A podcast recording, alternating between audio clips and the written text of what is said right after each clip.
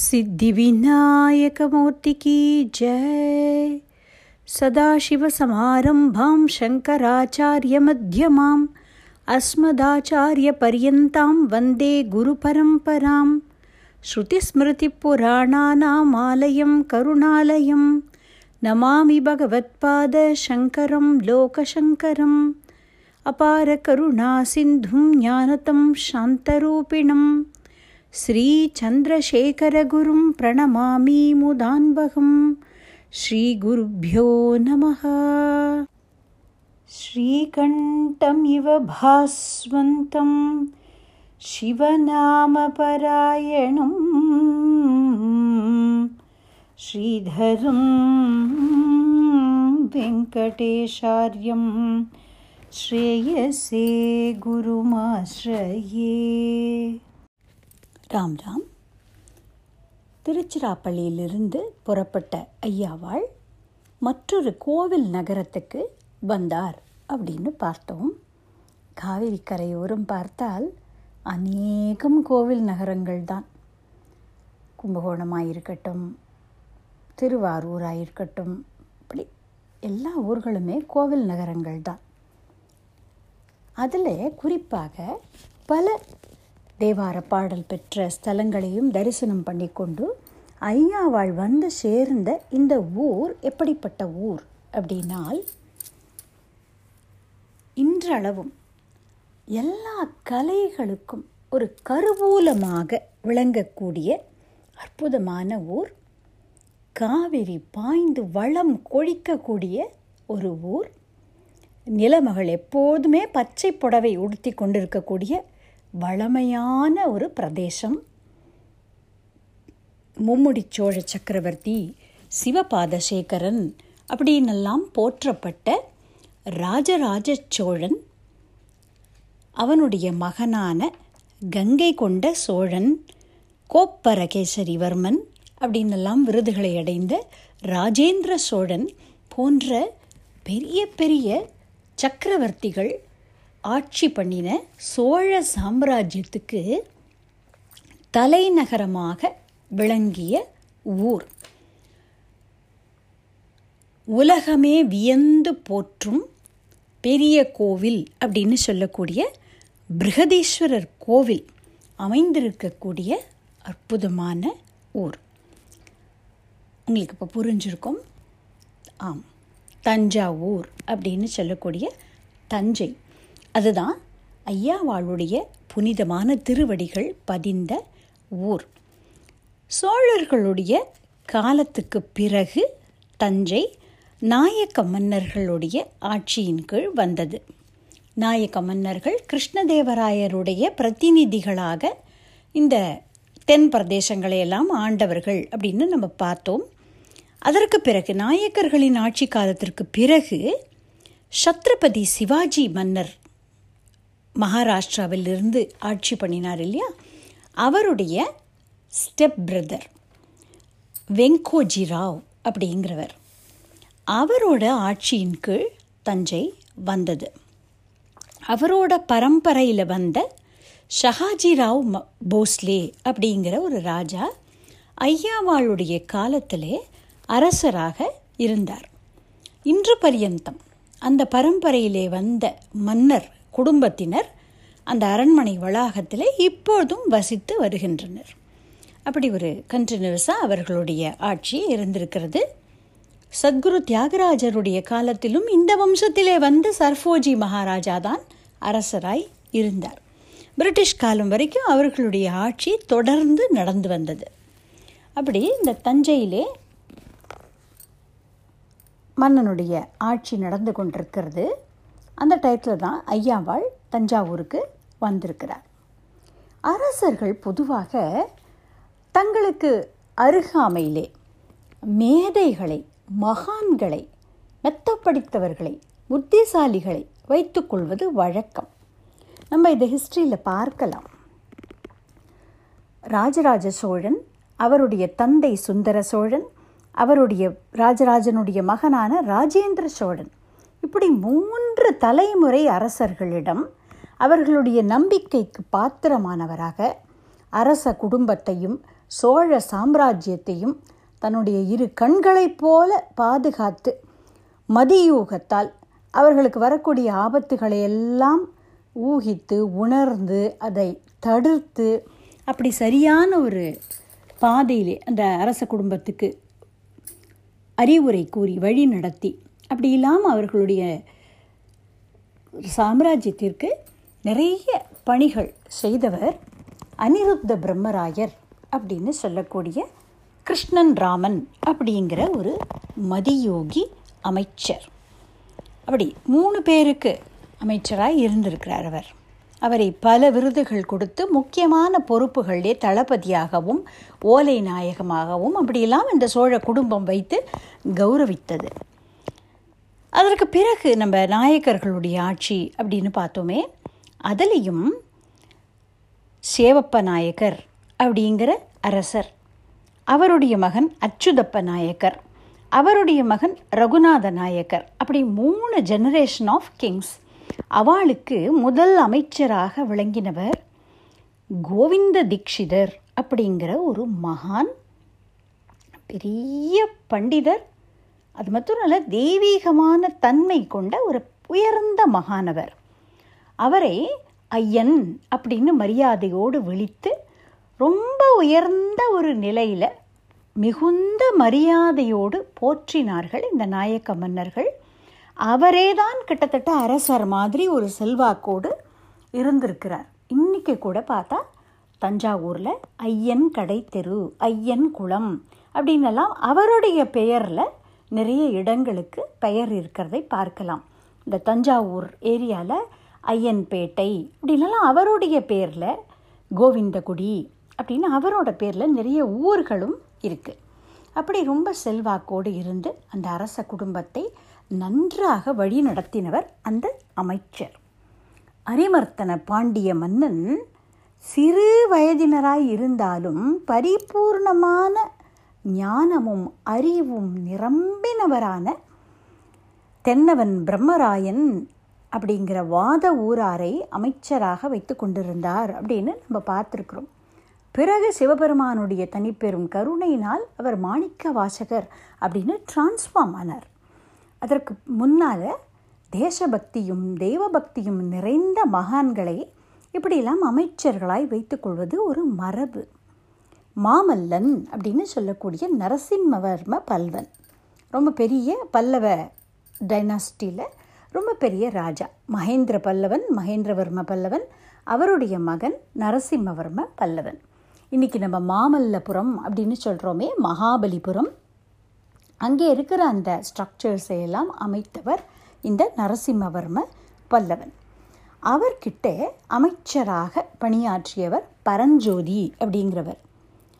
சளுக்கியர்களை எதிர்த்து இன்றைக்கி நம்ம பதாமி அப்படின்னு சொல்கிறோம் இல்லையா, அந்த இடத்தை நரசிம்மவர்ம பல்லவன் முற்றுகையிட்ட போது அந்த போரிலே தலைமை தாங்கி சேனாபதியாய் இருந்து வெற்றியை சம்பாதித்து கொடுத்தவர் இந்த பரஞ்சோதி அப்படிங்கிற அமைச்சர்.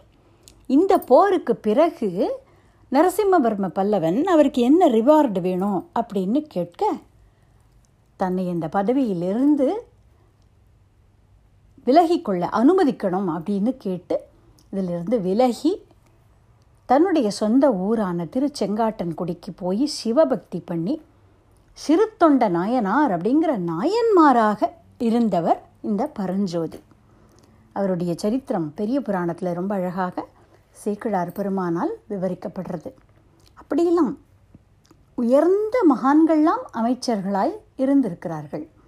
கிருஷ்ணதேவராயர் ஒரு ஒப்பற்ற சக்கரவர்த்தி. தென்னிந்தியாவுடைய வரலாறில் பார்த்தால் லேட்டர் பீரியடில், அதாவது சோழர்கள், பல்லவர்கள் அப்படிலாம் பவர்ஃபுல் கிங்ஸ் இருந்திருக்கா. அதற்கு பிறகு ரொம்ப பிற்காலத்தில் பார்த்தால் கிருஷ்ணதேவராயர் ஒப்பற்ற அரசராக திகழ்ந்திருக்கிறார். அவர்கிட்ட பார்த்தா ஒருத்தர் இல்லை, ரெண்டு பேர் இல்லை, அஷ்ட திக்கஜங்கள் அப்படின்னு எட்டு அமைச்சர்களை தனக்கு பக்கத்திலே வைத்து கொண்டிருந்திருக்கிறார் அப்படின்னு நம்ம பார்க்கிறோம். இந்த மரபு ராமாயண காலம் தொட்டு இருந்திருக்கிறது. தசரத சக்கரவர்த்தியிடமும் சுமந்திரன் முதலான எட்டு அமைச்சர்கள் இருந்திருக்கிறார்கள். அப்படி மகான்களுடைய அருகாமை, அவர்களுடைய அறிவுரை, அது ஒரு ந நல்ல ஆட்சியை கொடுப்பதற்கு ஒரு அரசனுக்கு மிக மிக அத்தியாவசியமான ஒரு ஆஸ்பெக்ட் அப்படியே இருந்திருக்கிறது. அப்படி ஒரு பெரிய மகான் தன்னுடைய ஊரிலே வந்திருக்கிறார் அப்படின்னா அவருடைய அந்த நட்பு அதை எந்த விதத்திலாவது சம்பாதிக்கணும் இல்லையா, அதுதான் ஒரு பெரிய பலம் அரசனுக்கு. அதனால் இந்த ஷஹாஜிராவ் போஸ்லே ஐயாவாளை அணுகி மிகுந்த பக்தியோடும் பணிவோடும் அவர் தனக்கு அட்வைசராக இருக்கணும் அப்படின்னு சொல்லி அவரை பிரார்த்தனை செய்து கொண்டு ரொம்ப ரிக்வெஸ்ட் பண்ணிக்கிறார். அந்த மன்னனுடைய பக்தியையும் ஸ்ரத்தையையும் பார்த்து, சரி, நிச்சயமாக நல்லாட்சி நடக்கணும், அதுக்கு தன்னால் முடிந்த அறிவுரைகளை கொடுக்கணும் அப்படின்னு நினைத்தார் ஐயாவாள். ஏன்னா மகான்கள் எல்லாருக்குமே தேசம், தெய்வம், இது ரெண்டும் முக்கியம்தான். ராமர் கூட ராமாயணத்திலே சொல்கிறார், லக்ஷ்மண சுவாமியின் இடத்துல லக்ஷ்மணர் கூட ஒரு கட்டத்தில் நினைக்கிறார், சரி திரும்ப போய் இப்போ பரதனோட நம்ம ஒரு கன்ஃப்ரான்டேஷன் பண்ணி ராஜ்யத்தை திரும்ப பெற வேண்டாம், எனிவே ராவணவதம் ஆயிடுத்து, இந்த ஸ்ரீலங்கா அப்படிங்கிறது இப்போது உரிமைப்படி பார்த்தால் ராமனுக்கு உரியது, அதனால் இங்கேயே கூட இருந்துடலாமோ அப்படின்னு ஒரு ஏதோ ஒரு கட்டத்தில் லக்ஷ்மண சுவாமிக்கு தோன்றுறது. அந்த ஐடியாவை அவர் ராமர்கிட்ட சொல்லும் பொழுது ராமர் சொன்னது தான், ஜனனி ஜென்மபூமிஷ்ட ஸ்வர்காதபி கரியசி அப்படின்னு சொல்கிறது. ஜென்மபூமி நமக்கு தாய் போன்றது, அது ஸ்வர்க்கத்தை விட மேலானது அப்படின்னு சொல்கிறார். அப்படி தேசபக்தி, தெய்வ பக்தி அப்படிங்கிறது இன்டெக்ரல் பார்ட்டாக இருந்திருக்கு எல்லா மகான்களுடைய வாழ்க்கையிலுமே. அதனால் அவருடைய அந்த பக்தியையும் ஸ்ரத்தையையும் மதித்து அவருக்கு ஒரு அட்வைசராக இருந்தார் ஐயாவாள். இந்த காலகட்டத்தில் பதமணி மஞ்சரி அப்படிங்கிற ஒரு சம்ஸ்கிருத அகராதியை எழுதியிருக்கிறார் ஐயாவாள், ஒரு டிக்ஷனரி. தன்னிடத்தில் உளப்பூர்வமான பக்தியும் நிறைய மரியாதையும் உள்ள மன்னனான ஷஹாஜிராவ் போஸ்லேயுடைய சரித்திரத்தை ஷகேந்திர விலாசம் அப்படின்னு ஒரு பயோகிராஃபிக் புக் அதை எழுதியிருக்கிறார் ஐயாவாள். தன்னை ரொம்ப உயர்ந்த நிலையில் வைத்து மன்னன் போற்றிய போதும் அவருடைய மனசு என்னவோ சிவ தியானத்திலும் நாம சங்கீர்த்தனத்திலும் சத்கிரந்த பாராயணத்திலும் தான் லயித்தது. சிவபக்தி கல்பலத்திகா அப்படின்னு ஒரு ஸ்தோத்திர கிரந்தம் எழுதியிருக்கிறார் ஐயாவாள். அதில் தன்னோட இந்த மனநிலையை பதிவு செய்திருக்கிறார். ஈஸ்வரா, உன்னிடத்தில் தடையற்று பக்தி கொண்டவனுக்கு பக்தியின் உயர் நிலை கிட்டாததால் ஏற்படுகிற துக்கம் ஏற்படுகிறது. எனக்கோ பக்திக்கு இடையூறுகளால் தடை நேர்வதால் துக்கம் ஏற்படுகிறது. அதை நான் எப்படி தாங்கிப்பேன்? உம்முடைய கிருபை என் மேல் எப்போது உண்டாகும் அப்படின்னெல்லாம் பலவாறாக புலம்புகிறார். மீராவாய், கோபிகைகள் போன்ற பக்தர்கள்லாம் இருந்த ஒரு நிலை இது. அதாவது பகவத் பக்திக்கு தடை ஏற்படும் பொழுது ஏற்படக்கூடிய ஒரு தவிப்பு நிலை, சிவபக்தி லட்சணம் அப்படின்னு ஒரு கிரந்தம் எழுதியிருக்கிறார் ஐயாவாள். அதில் சிவபக்தர்களுடைய நிலை எப்படிப்பட்டதுங்கிறதை பல பாடல்களில் விளக்குறார் பலவாறாக. அதில் இவருடைய மனநிலை எப்படி இருந்தது அப்படிங்கிறதெல்லாம் பிரதிபலிக்கிறது. எனக்கு செல்வத்திலெல்லாம் விருப்பமில்லை பரமேஸ்வரா, எப்பொழுதும் தடையே இல்லாமல் உன்னிடத்தில் பக்தி பண்ணணும், அந்த நிலை எனக்கு எப்போ வரும், என்னுடைய இந்த துன்பம் எப்போ தீரும் அப்படின்னெல்லாம் தன்னுடைய அந்த பிரிவு வேதனை, சிவபெருமானோடையே ஈடுபட்டு கிடக்க முடியாததோடைய வேதனை பலவாறாக அந்த கிரந்தத்திலே வெளிப்படுத்தியிருக்கிறார் ஐயாவாள். பல மகான்கள் இந்த ஒரு நிலையில் இருந்தவர்கள் தான். ஏன்னா ஸ்ரீரங்கத்திலேயே வாசம் பண்ணினவர் தொண்டர் அடிப்பொடி ஆழ்வார் அப்படின்னு சொல்கிற விப்ரநாராயணர், அவர் திருமாலை அப்படின்னு ஒரு பகுதி நாலாயிர திவ்ய பிரபந்தத்தில் இவர் எழுதின பிரபந்த பகுதி, அதில் சொல்கிறார், பச்சை மாமலை போல் மேனி பவளவாய் கமல செங்கண் அச்சுதா அமரர் ஏரே அயர்தம் கொழுந்தே என்னும் இச்சுவை தவிர யான் போய் இந்திரலோகமாளும் அச்சுவை பெரினும் வேண்டேன். அரங்கமா நகருளானே ஹே பிரபோ ரங்கா, உன்னை வந்து தரிசனம் பண்ணிண்டு மரகதமணியைப் போல இருக்கக்கூடிய உன்னுடைய இந்த திருமேனியை கண்ணார பழுகி பருகி கொண்டு இந்த பவழ வாயின் அழகையும் தாமரை போன்ற இந்த கண்களுடைய அழகையும் கரியவாகி புடை பறந்து மிளிர்ந்து செவ்வரி ஓடி நீண்ட பெரியவாய கண்கள் என்னை பேதமை செய்தனவே அப்படின்னு திருப்பான் ஆழ்வாரும் இந்த கண்கள் உள்ள அழகை பாடியிருக்கிறார். அப்படி அந்த கமல நயனனான உன்னுடைய அழகை கண்ணார பருகி அச்சுதா அமரரேரே அப்படின்னெல்லாம் உன்னை வாயார புகழ்ந்து கொண்டு இந்த ஒரு ஆனந்தத்தை தவிர இந்திரலோகமாளும், அதாவது இந்திரலோகம்ங்கிறதுக்கு மகான்கள் வைகுண்டம் அப்படின்னே கூட அர்த்தம் பண்ணுவார். வைகுண்ட பதவியை எனக்கு கொடுத்தாலும் அது வேண்டாம் பிரபோ, எனக்கு இந்த சுவையை தவிர அந்த சுவைக்கு நான் ஆசைப்படலை அப்படின்னு சொல்கிறார். இப்படி பகவானுடைய அந்த பக்தியிலே மகான்களுக்கு சந்தோஷம் ஏற்பட்டது. சூர்தாசரும் ஒரு பாடலில் சொல்கிறார், ஜோசுக்கு ஹோத்து கோபால் ஹி காயே அப்படின்னு ஒரு அற்புதமான பாடல். அதில் சொல்கிறார், தேலேத் நஹி சாரி பதாரத் சரண கமல் சித்லாயே தேனிலோ லே தியே லேத்து நகி சாரி பதாரத்து, அதாவது தர்மம் அர்த்தம் காமம் மோக்ஷம் அப்படிங்கிற சதுர்வித புருஷார்த்தங்களையும் விரும்புறதில்ல உன்னுடைய பக்தர்கள். உன்னுடைய சரண கமலத்திலேயே தன்னுடைய சித்தத்தை வைத்தவர்களா இருக்கா. வம்சீவட்டு விருந்தாவன ஜமுனா தஜிவை குண்டு நஜாவை அப்படிங்கிறார். இந்த வம்சி வட்டத்தையும் விருந்தாவனத்தையும் யமுனை கரையையும் விட்டுட்டு நீ வைகுண்டம் தரேன் அப்படின்னாலும் அவர்கள் அதை விரும்புறதில்லை அப்படின்னு சொல்கிறார். பாருங்கள், மகான்களுடைய எண்ணம் பாவம் ஒரே மாதிரி இருக்குது. மொழியால் வேறுபட்டவர்கள், இடங்களால் வேறுபட்டவர்கள், காலத்தால் ரொம்ப அப்பாற்பட்டு இருக்கிறவர்கள், ஆனால் அவர்களுடைய பாவம் ஒரே மாதிரியாக இருக்குது. அப்படித்தான் நம்மளுடைய ஐயாவாளும் இருந்தார். பரமேஸ்வர நாமத்தை சொல்லிக்கொண்டு அமைதியாக அரசாங்க பொறுப்புகள்லாம் இல்லாமல் ஏதாவது ஒரு கிராமத்தில் ஏகாந்தமாக இருந்து கொண்டு சிவ தியானத்தில் இருக்க மாட்டோமா அப்படின்னு அவருடைய மனம் ஏங்கி கொண்டே இருந்தது. இதை அரசனிடம் அவர் தெரிவித்தார். அரசன் திருவிசலூர் அப்படின்னு சொல்லக்கூடிய திருவிசலூர் என்றும் திருவிசைநல்லூர் அப்படின்னும் சொல்லக்கூடிய திருவியலூர் அப்படிங்கிற தேவார பாடல் பெற்ற க்ஷேத்திரம், காவேரி கரையோரம் இருக்கக்கூடியது. சத்குரு சுவாமிகள் அப்படின்னு சொன்னோம் இல்லையா, நாம சித்தாந்தத்தில் மூன்று பேர் ட்ரினிட்டி அப்படிங்கிறது சத்குரு போதேந்திராள், ஸ்ரீ ஸ்ரீதர ஐயாவாள், சத்குரு சுவாமிகள் அப்படின்னு சொன்னோம். அந்த சத்குரு சுவாமிகள் தான் இன்னைக்கு நம்ம சம்பிரதாய பஜனை அப்படின்னு சொல்கிறோமே, அந்த ஒரு பத்ததியை ஏற்படுத்தி கொடுத்தவர். இந்தியாவுடைய பல பிரதேசங்களுக்கும் போய் மகான்கள் எழுதின கீர்த்தனைகளை எல்லாம் கலெக்ட் பண்ணி, இன்னி மாதிரி ஒரு கூகுள் கிடையாது இல்லையா, போய் எது வேணாலும் சர்ச் பண்ணி டவுன்லோட் பண்ணிக்க முடியாது.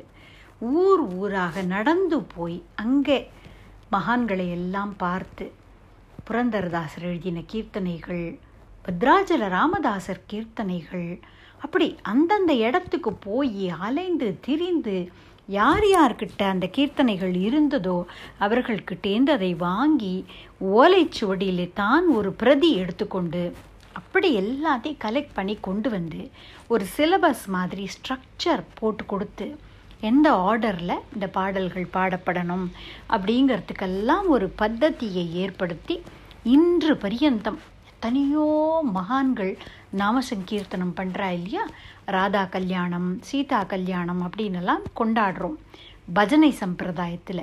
அந்த சம்பிரதாய பஜனைங்கிற பத்ததியை ஏற்படுத்தி கொடுத்தவர் மருதாநல்லூர் சத்குரு சுவாமிகள்.